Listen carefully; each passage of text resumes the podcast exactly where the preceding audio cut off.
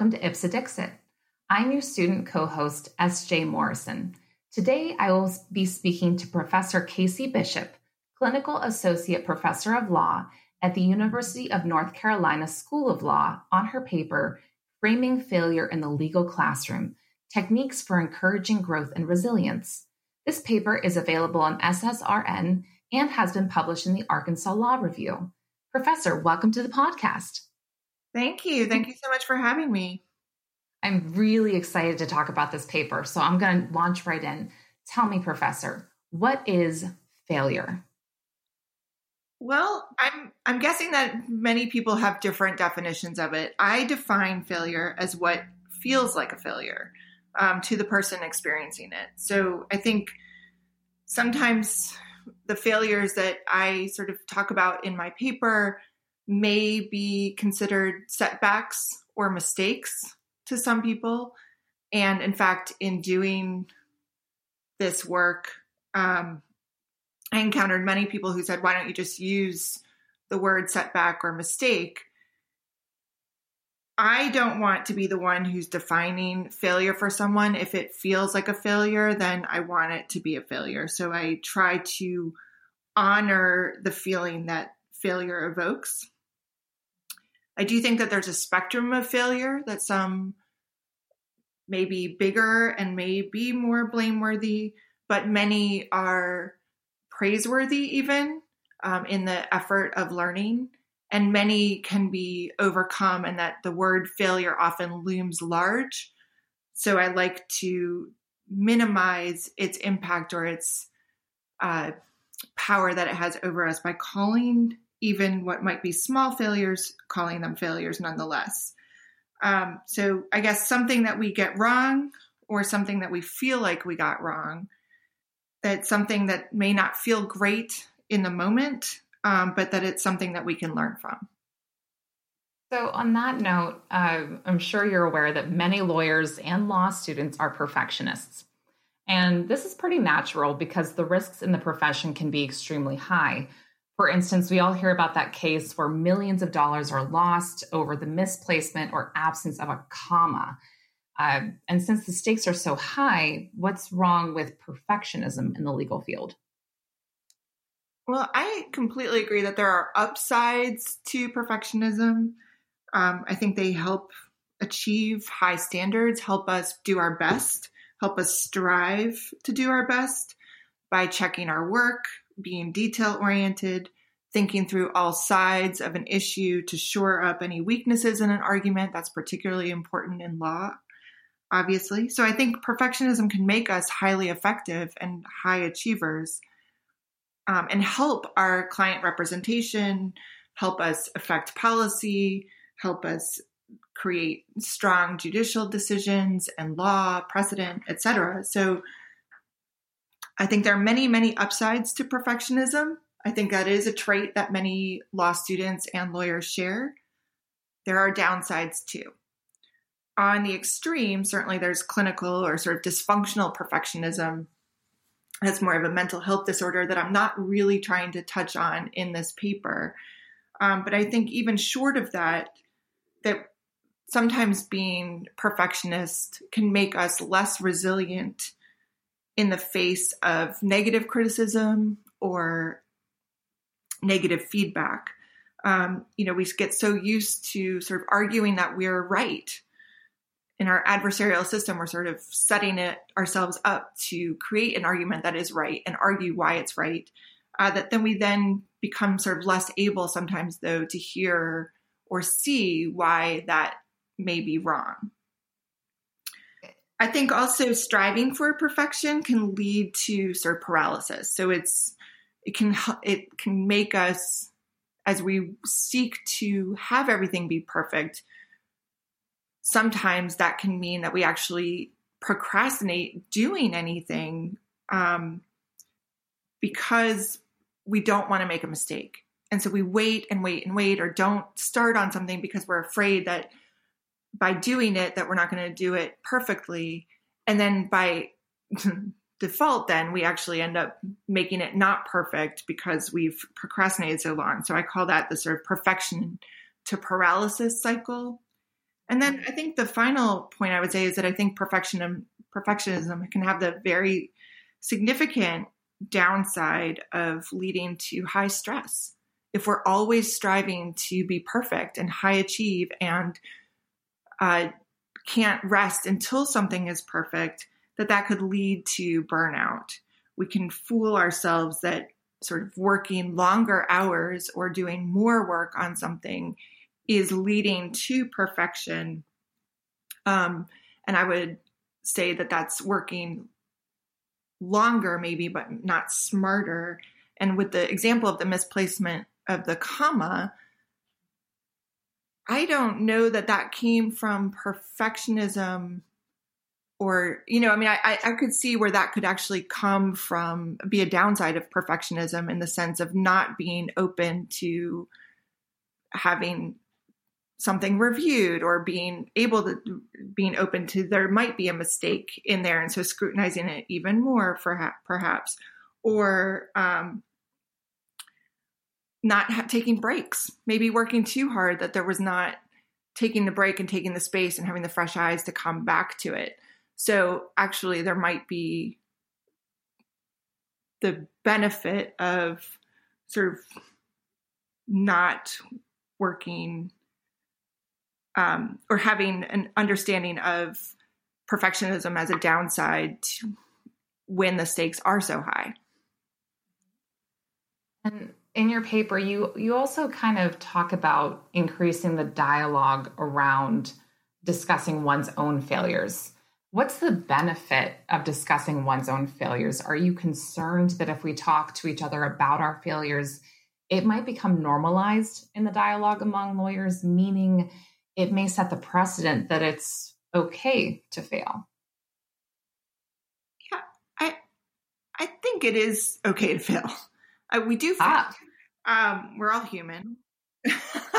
right so i mean we we do make mistakes we do fail um so not talking about it doesn't change change that right so i think the talking about it actually allows the failure to then be the starting point. And some of the, I reference in paper some of the studies that came out more of the medical field, but where there was a willingness to talk about it, and actually business in um, commercial enterprises as well, where there's a willingness to talk about the failures, they actually found that there, not that there were less failures, that there were the same amount of failures, but there was more corrective um, action taken where people were able to discuss it openly. So I think it could go, I think it would be great to normalize discussing failure and to normalize failure in itself. Um, and that discussing failures could go a long way to demystifying it and making it sort of central as a point of learning rather than a, an impediment to our growth or excellence. And uh, on that note, in your paper, you write turning toward failure and trying to learn from it is no easy task. It requires ceasing to blame in the face of failure. Can you expand a little bit more on what you mean by turning toward failure and why do we blame and who do we blame? Yeah, I think um, in part I wanted to talk about turning toward failure because I think there is the tendency to sort of ignore it, sweep it under the rug, um, not not sort of pay attention to it and that then allows it to sometimes fester or um, we don't you know we don't maximize our learning from it. We don't actually we sort of stagnate rather than continue to improve. Um, so turning toward failure i want to acknowledge it and give it its due. Take have people take responsibility for a mistake, for what went wrong, and then study what happened and take then steps to be able to fix it. I think the blame part of it, too often in the face of failure, because it's uncomfortable, because we feel crummy, or because we it's not what we wanted to happen, it becomes too easy to sort of blame others or sort of external events in the face of failure. I mean, sometimes people even blame the weather, right? Well, this wouldn't have happened if it hadn't been raining. Um, so it's that's sort of an easy route to take. I think the other side, sometimes some people will internalize that blame and sort of have this negative spiraling internal speak, um, self blaming and shaming about even small failures that could probably be easily fixed. Um, so that's, I think that blame part of it um, is when when failure has power over us, and that we don't then we can't learn from it or move on or improve. So I think that if we can acknowledge the crummy feelings, if we can look ter- toward failure, feel the sting of it. I'm not saying to ignore the sting of it. I think that's an important part of understanding it, but also understanding that that's a that can be a temporary thing. Um, and then try to see it as a learning opportunity. So turning toward the failure to see it, what can we learn from it, and how can we really make things better? So what went wrong? What did I have a control? What did I have control over? What could I have done differently, or what could I do differently in the future? How could I rectify the situation now? And what will I do next time? Um, interestingly, I think that by studying failure and pushing into it a little bit, turning toward it, sitting with it, um, the discomfort, for instance, and then asking ourselves those questions and sort of analyzing the failure, we can actually move to a point not just of growth and learning, but we can more quickly sort of shed that negative feeling and that space. And I think the blame, blaming part of it keeps us in that sort of negative space um, that we ah, can't ah doesn't allow us to push past it. Okay. Okay. Then, then can you tell, me, the, difference, difference between, a fixed mindset and a growth mindset? Sure. Yeah. Mindset theory um, STEM is, I mean, that's Carol Dweck's work, Dr. Carol Dweck, who's a professor of psychology at Stanford University. Um, and she, she, in studying grade schoolers, um, sort of identified these two different mindsets the fixed mindset and the growth mindset. And in essence, we all occupy, or we all can and do occupy each of those at different times. Um, so let me give some examples or give some more information. Fixed mindset is where we sort of see intelligence as static. Despite efforts, despite what we might do, um, you can't really change your intelligence or your ability. So, for instance, you might be you might say you are smart or you are not smart, or um, you are a musician or you're not a musician. Your since your effort doesn't matter, if something is hard, then it must not be it must not be something for you. So it's easy to sort of relegate it to the side and say, "Oh, that's that's just not for me," and give up on it. Um, and not receive any for any sort of feedback or be willing to hear any feedback, any criticism about what you might do differently because you've already in your mind compartmentalized it as something that's not for you. Right. You're already, this is who you are. So there's no changing it. So why even bother with any type of feedback? Exactly. Okay. The growth mindset is where intelligence is malleable and it can grow incrementally. Um, so then on the whereas effort was sort of fruitless for a fixed mindset, effort becomes the key to mastery with a growth mindset. Um, that there's a recognition that persisting in the face of challenge will and seeking feedback and feel, figuring out ways to improve that you will actually hit higher levels. Whereas when occupying the fixed mindset, we might plateau early.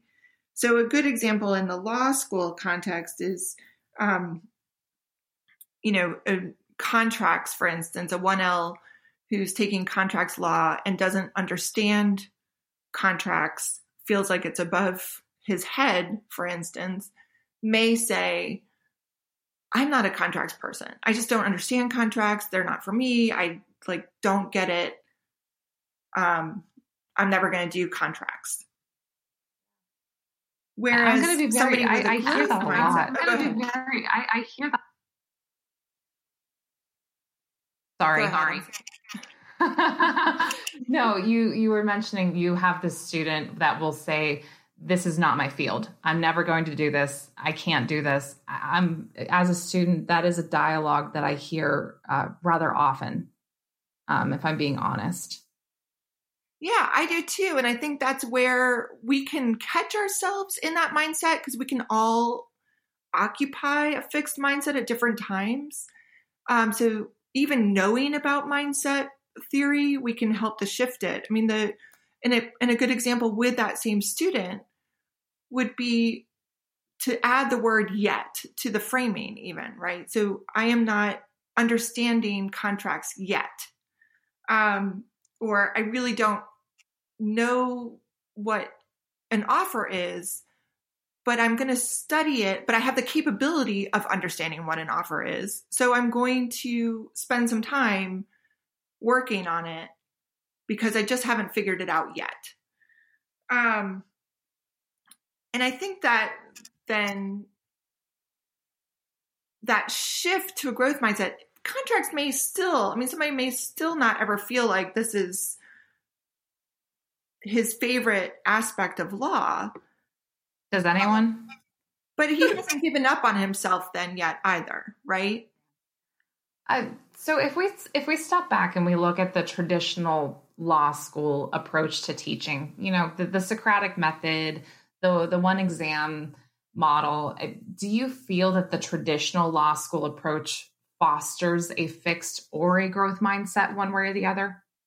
Unfortunately, I think all too often, uh, as an a broad institution, not one institution in particular, but just as a broad institution, I think uh, that law school often fosters a fixed mindset. Um, and there's been some studies that actually show this. Um, I think a large part of that is due to the institutional focus on outcomes people come into law school wanting to help people, wanting to serve, wanting to learn more. It's, you know, they have achieved a lot in academically in the past, but they're entering deliberately entering a professional school, a graduate program, um, and wanting then to learn more and then be able to go out and problem solve for others and help others. Um, I think then and then again, this is documented. I cite to some studies in the paper um, that over the course of that 1L year, within the first few months, even whether it's sent explicitly or implicitly, students often receive the message that the outcomes are what matter most the grades, their class rank, and then ultimately that they need to find a job in not just not just any law office or law firm, but a top ranked law firm. Um, that that becomes the sort of message that that is success in law school and as a lawyer. And I, I think that there's multiple ways to do law school and multiple ways to be a lawyer effectively and successfully. Um, but I think the message often, at first at least, gets sort of received as that's what success is. Um, and that the grades, the rank, the job placement end up being more seen as being more important than the learning. I think these then having these extrinsic measures um, become the prevailing measures of success and thus the identity, which those outcome being extrinsically focused in that way leads, you know, is sort of indicative, leads to or is indicative of a fixed mindset. Um, and there's this shift then from the intrinsic motivation to these in, extrinsic motivations. Um, that, and then coupled with our loss, as you mentioned, that we have one exam for most of the courses, there's one exam without any formative assessment or feedback prior to that exam and that the only feedback then is that grade coming out of that one three hour exam on one particular day when you're measured against everyone else taking the exam on that particular day. Um, that it contributes to people thinking that they are or are not good at this um, and that they're ultimately that their grades are more important than what they might have learned or how effective they will ultimately be as an attorney. Now, stepping away from the traditional law school model uh, in your paper, and I just I got so excited when I read this because you proposed a number of ways uh, that we can shift the traditional legal pedagogy. And uh, one of the ways was that you suggested that professors recontextualize failure and explain why it is expected to help foster a growth mindset.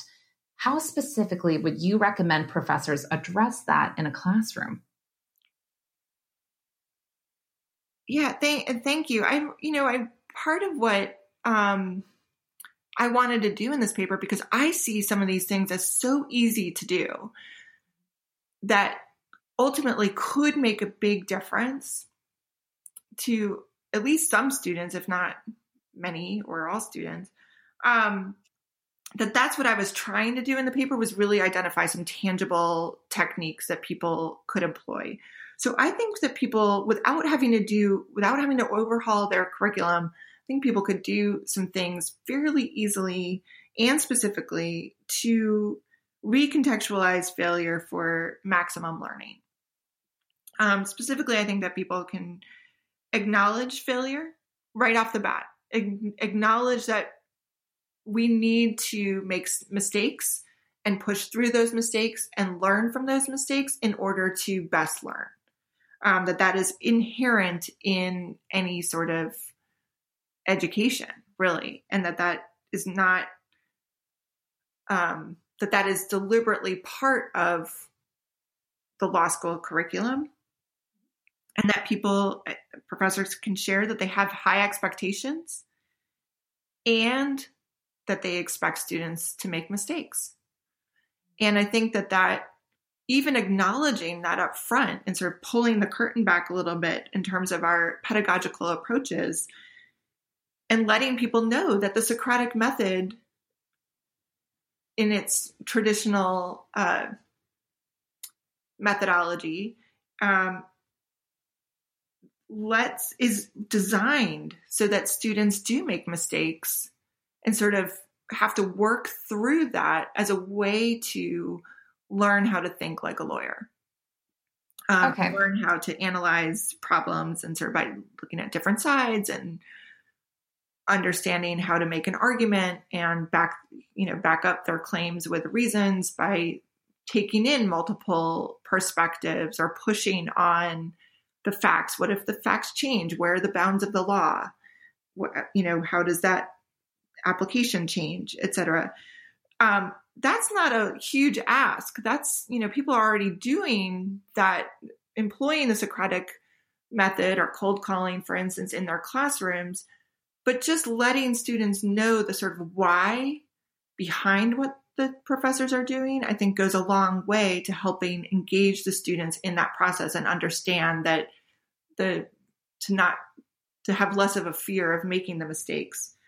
I think there's also part of that is also contextualizing the fact the failure, explaining why or how struggling helps them learn. So getting into some of the cognitive science, I guess, in that sense. Uh, I think, you know, what's interesting and what's so many actually miraculous, I think, about Carol Dweck's mindset theory is that even being exposed to the idea that we have different mindsets and that we have control over that, that we can learn to recognize when we are occupying a fixed mindset and shift, try to shift it into a growth mindset.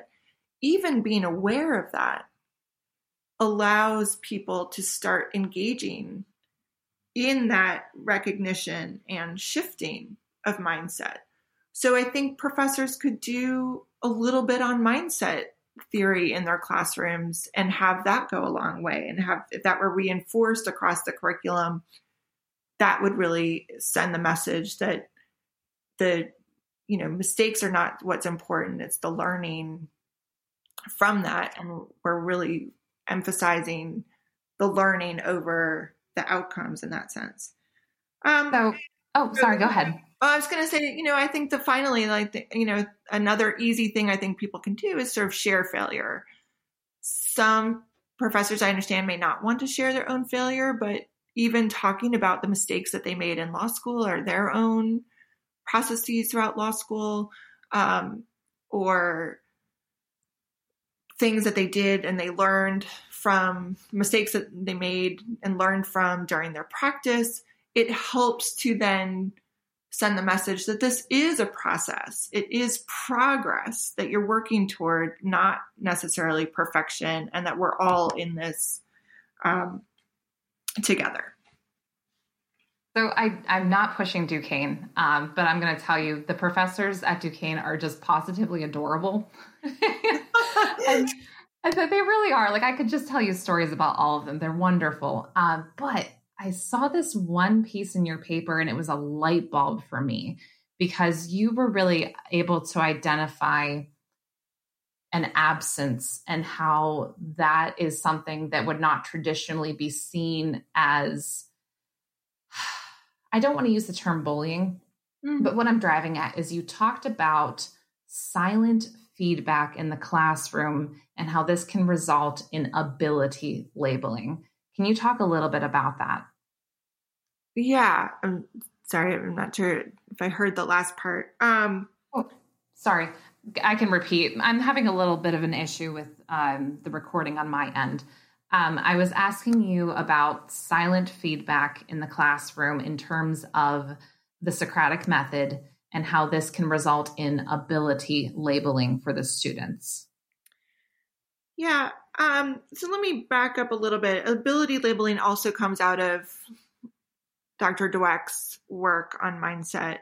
Um, and essentially, you know, in a nutshell, ability labeling is sort of the idea of saying about a student, he's smart, um, or she's a good writer, right? That sort of giving, putting a label on someone as though that person's intellect and intelligence was static is also a product of the fixed mindset, right? So that um, teachers, professors, all of us, I mean, all of us can have the fixed mindset about other people, and we're sort of making that judgment about people and then sort of lumping people into these boxes. So what's the flip side, right? If somebody if he's smart, then somebody else is not smart and we've sort of created these compartments in our mind that we are seeing them as fixed fixed compartments.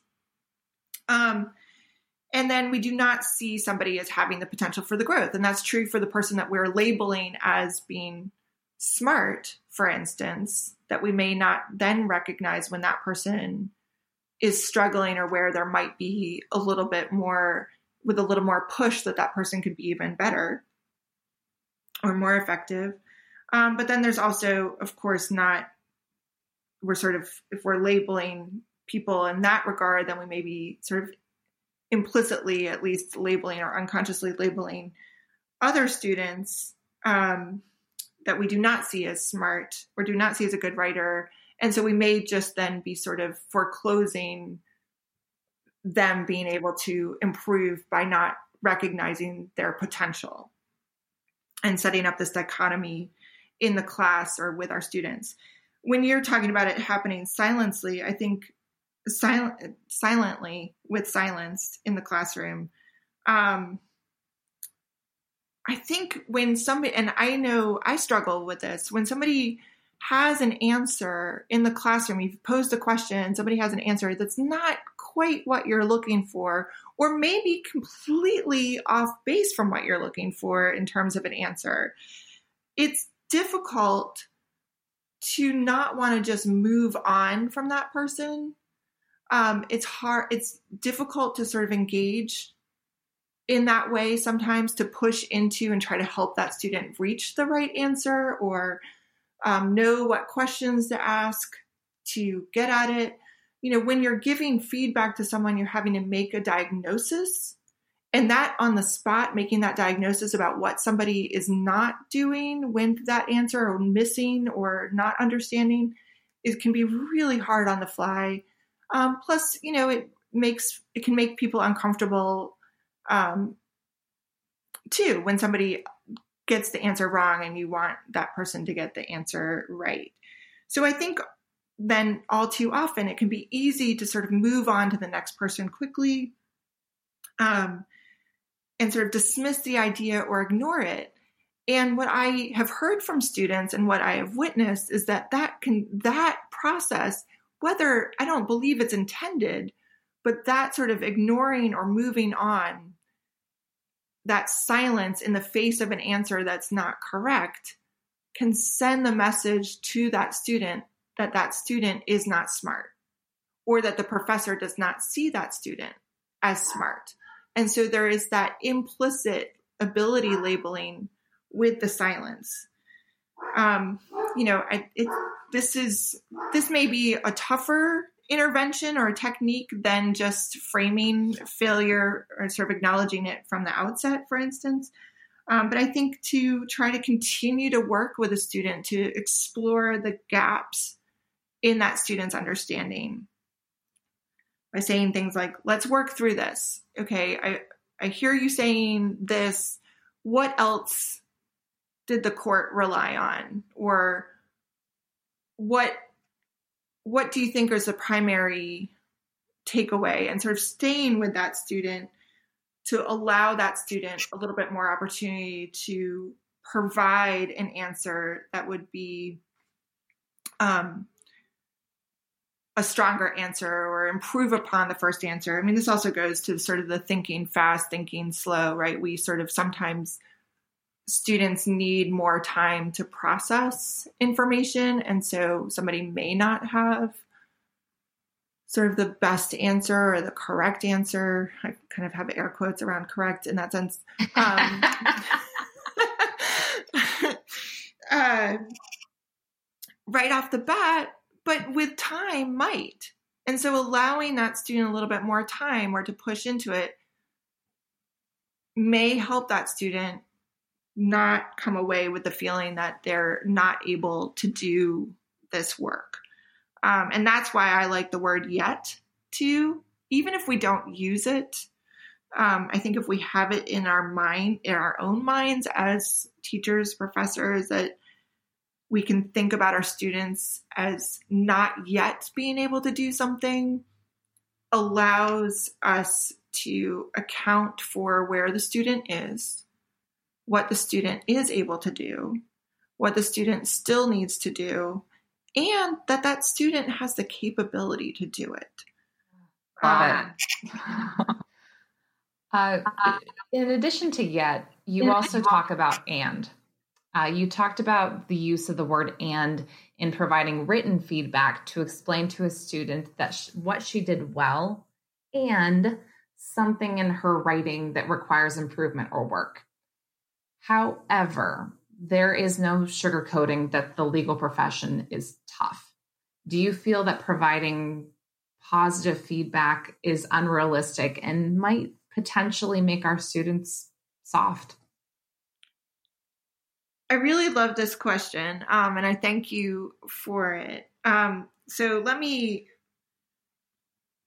let me push against that for um, for a moment.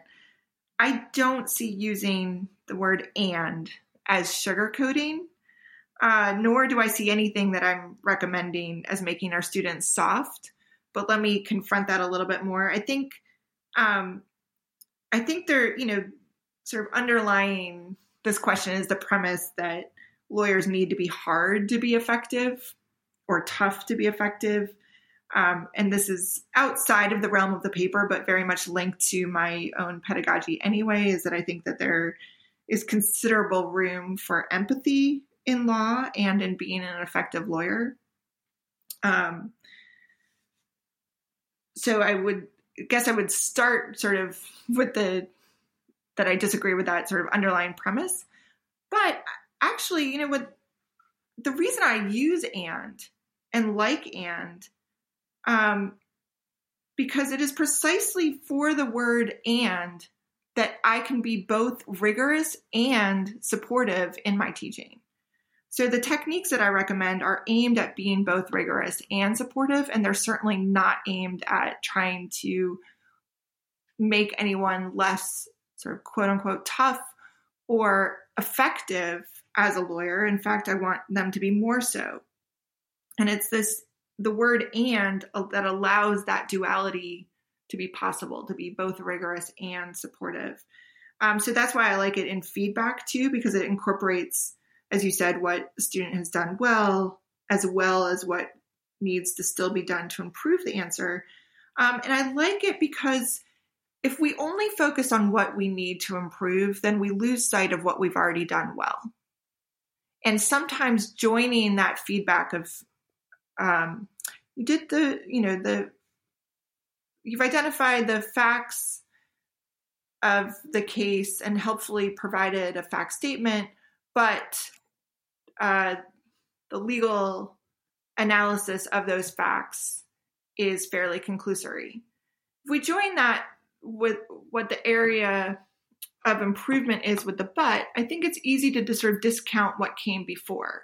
And for people to focus then on only on what needs to be improved as opposed to what was done effectively and sort of lose sight of that. Um, and it's important for us to know what has gone well, or for a student to know what she did well, what she did effectively, as well as what she needs to improve on, so that she can replicate what she did well in again in the future. I would hate as, for somebody to come back and you know not do what they did well in the first place because they sort of discounted that um, in a revision, for instance. That's brilliant. Um, I just I second everything you just said. I love that because it's just when you are faced with a series of no's, it's very difficult to understand what you should be doing.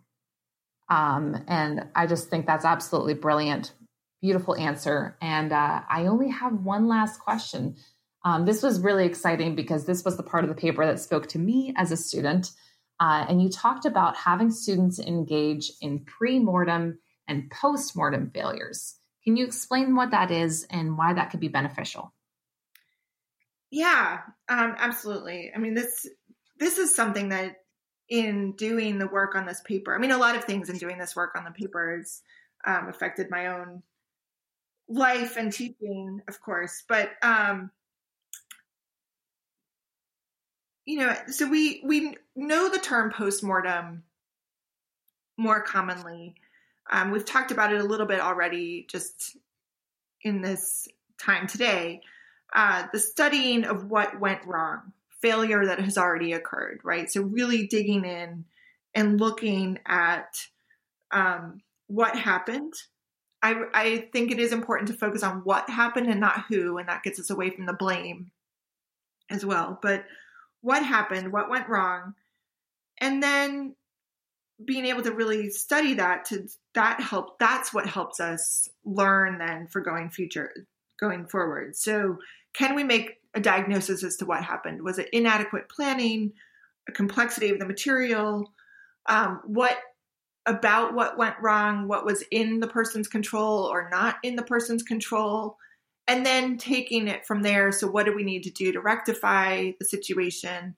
And then what steps would we take in the future to be different? And so, really sitting with it and studying it, analyzing it helps us move past it and learn from it and not replicate that part of it in the future, right? Not replicate the same failure. If we ignore it, we might be more likely to do it again, um, make the same mistake. But by engaging with it and studying it, one, as we sort of talked about earlier, I think you can shed the negative feelings more quickly but two, then more, you know, you also are able to then move past it and learn from it and not replicate those things in the future.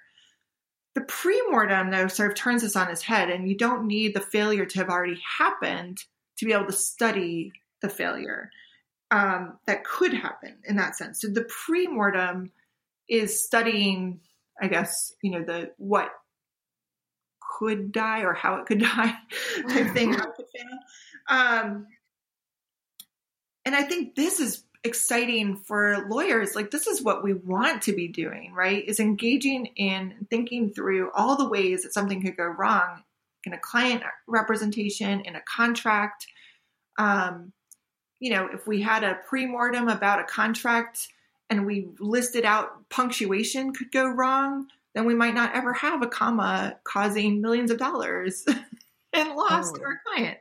Um, so this the pre-mortem is the idea of envisioning that the endeavor, or project has already failed, brainstorming all the causes for that failure, and then identifying the ones that you can or cannot control the ones you can control versus the ones you cannot con- control. Because the ones you can control you can actually take steps to perhaps mitigate the potential of that failure occurring and be prepared for it if it does for instance um, so you know this is one that i think could be employed in all sorts of realms and would be necessary for uh, being a lawyer regardless of anyone's feelings of failure. Is that sort of thinking about how we can best represent our clients, how we can best come up with a strategy for certain things, taking into consideration all the things that could go wrong and then working to prevent those. Fantastic. Uh, Professor, again, thank you so much for taking the time out of your day on a Sunday morning to come be on Ipse Dixit. I had a lot of fun with this podcast. I did too. Thank you so much. I'm, I really enjoyed this.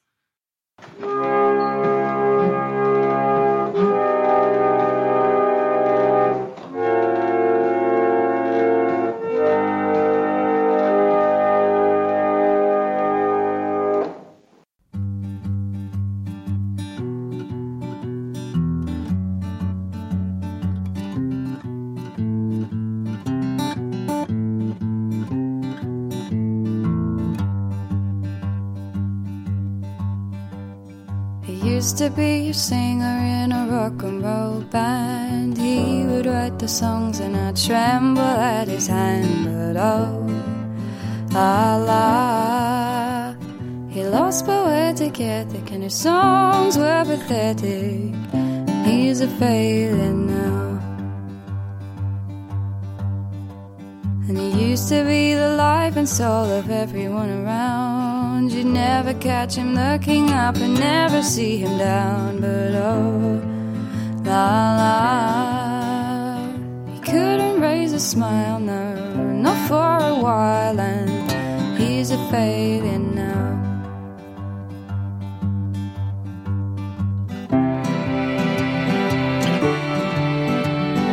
Don't cry, child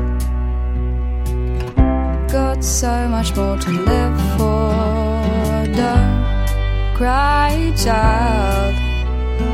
I've got something I would die for, and if it comes to the rain, just be glad you'll smile again. Cause so many don't, and so many go unnamed. People push right past me, shouting their exclaims. A preacher pushes me aside, and I still wash my sins. I said no, la la. He made me in his image, and he's a failure too. And I used to need a couple people keep my head down. Now I need a whole lot more to keep me ground, oh, la la. I gave up something and I gave it up for nothing, and I'm afraid and now. Don't cry, child. Got so much more to live for. Don't cry, child got something I would die for. And if it comes to the rain, just be glad you'll smile again. Cause so many go, so many go.